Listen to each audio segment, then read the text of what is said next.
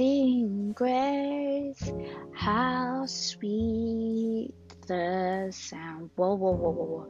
Let's stop and think about where that song comes from and um, who was it wrote by and how it came to be so popular. Uh, okay, good evening or good morning to um, to you who's listened to this podcast, to Black and British. I am Jodie Ann, and today we're going to be talking about John Newton. He was a slave trader to an abolitionist. He was born in 1725 and died at 1807. So he was a clergyman and a captain of a slave ship and an investor of trade. And um, throughout the years, his first voyage was uh, when he was 11 and and between the 1740s to the 1750s, where he worked on slave ships in for for several years. And sorry, I'm nervous. I my voice gets. I'm a little bit nervous though. This is my first my first podcast, so try to bear with me. And um, the point of doing this podcast is like to um to like spread my knowledge of history on black people and um as well as black history month. Is that as i'm a black person to me i feel that i am i don't feel why should i celebrate black history? I'm black 24 hours but there is some parts of that that is where we should celebrate. Um, being black, but not as a month, but in different types of ways. So, so on to um, to John Newton. He was the one who wrote Amazing Grace. That he sailed to Sierra Leone and um, and was uh, taking slaves onto the ships and um, like like how like it must have been so scary to like as a black person uh, for and for our ancestors to um like to be on below deck and like being seas being seasick along those voice um being seasick underneath um underneath those ships and like and that to hear like a hear hear a man like singing a song and that song going on for generations and generations throughout people and singing that song and the depths depths of that. In my personal opinion i think he's um, john newton's controversial.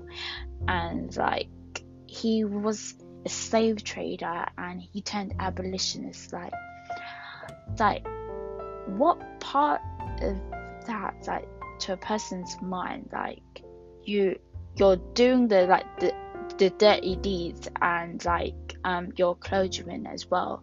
It's like some parts and some parts that when I found out about him it was like it really shook me how like a person could do that and stuff um and like like on on the ships that he was captain on um there were some slave revolts and frequently newton would like pull a gun and musket and aim it at the slaves that were quivering like like to like for clergymen to like to pull out such a weapon against people that are shackled and literally frightened don't know where they are whether they're not going to see their children, their wives, um, or their families that have been like on the on an ocean that's vast and you're going off to a new place and like you and like so much trauma that's been done to you and you're pulling a gun against them they can't do any they can't do anything but and stuff it's like that the that the fear of that. Um, but on we go. Alright, on occasions the slaves will be lashed and put in thumb screws and wow that must have been painful, like to go through that, like to not to move, not to move anywhere and stuff. But in 19 and in sorry, not 19 something, in 1754, Newton suffered a severe stroke and gave up sea sea facing. Sorry, bad words. Um, um, and while we, okay, I'm going to conclude to another part of that of my reading, which is in eight in the 1780s. He was um, doing cons- combined works with the Committee of Abolitions and Slave Trade, and he he was a nephew of one of the abolitionists that wanted to stop the slavery from happening. And as well, John Newton did write a, I think sort of like a little, like some a little writing something that was about the slave about what he he wrote um, thoughts upon African slave trade, and like I think that that part like you're a slave trader and you and then you're writing about fighting against slave trades. Hmm. It's like pick either the one or two.